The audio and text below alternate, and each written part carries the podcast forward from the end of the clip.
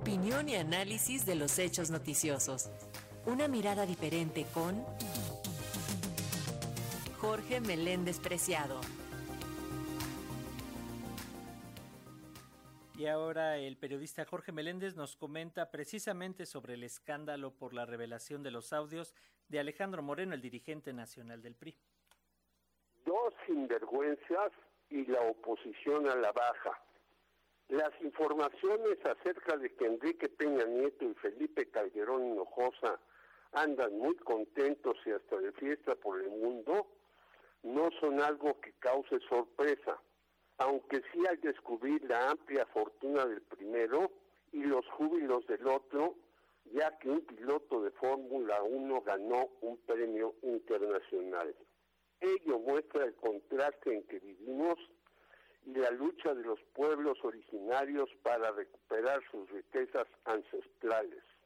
La gran fortuna de Peña Nieto contrasta con la desesperación en la que dos millones de mexicanos haya retirado el año pasado sus ahorros, afores, por la ingente necesidad de sobrevivir.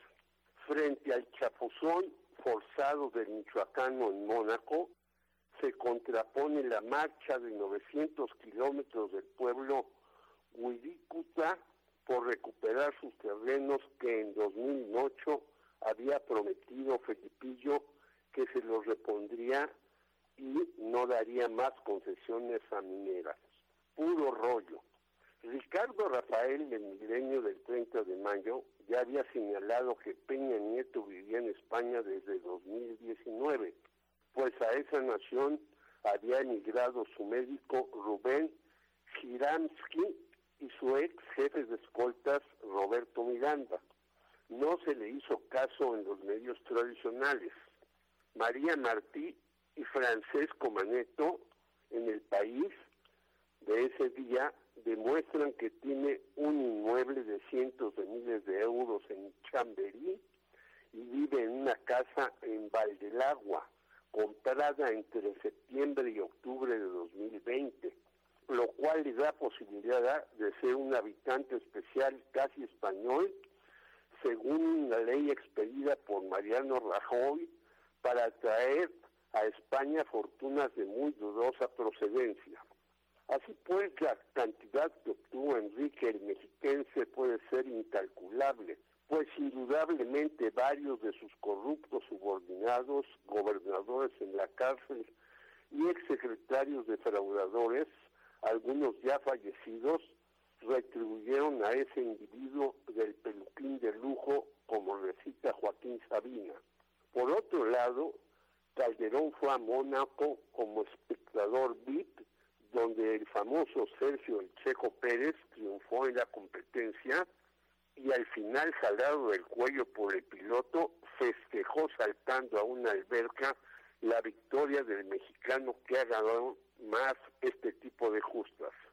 Quien hace críticas frecuentes y aparentemente muy punzantes a López Obrador, anda por el mundo dándose ostentosos paseos mientras acá los habitantes de varios estados, San Luis Potosí, Nayarit, Durango y Jalisco, tuvieron que realizar una caravana como las de antaño de los mineros que relató, entre otros, el periodista de izquierda Mario Gil, para lograr que sus tierras concesionadas a las mineras sean regresadas a sus dueños originales, los que realmente cuidan el medio ambiente y no lo depredan.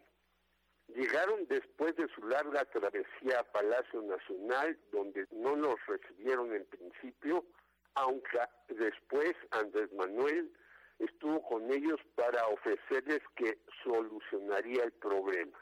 Por cierto, el padre de Sergio Pérez dijo que si bien él está con Morena, apoya a López Obrador y quiere ser presidente de la República, es amigo de todos los mandatarios que han estado en la silla del águila de Carlos Salinas para acá.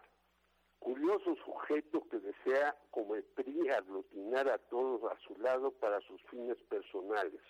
Pero acá en México también la cosa está definiéndose, ya que Alejandro Moreno, el llamado Alito, sigue agregando escándalos a su ya muy vieja forma de conducirse y va de mal en peor, como decían en mi barrio, la colonia Guerrero. La caída de Alito y al PRI es cuestión de tiempo. A esto súmele la bronca entre la Universidad de Guadalajara y Enrique Alfaro, quienes no se pueden ver ni en foto.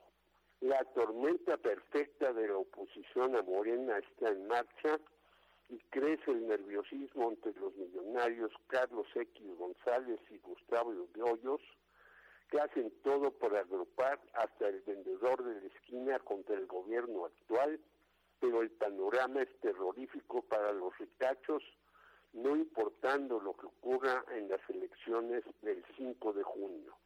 Jorge Meléndez, Radio Educación.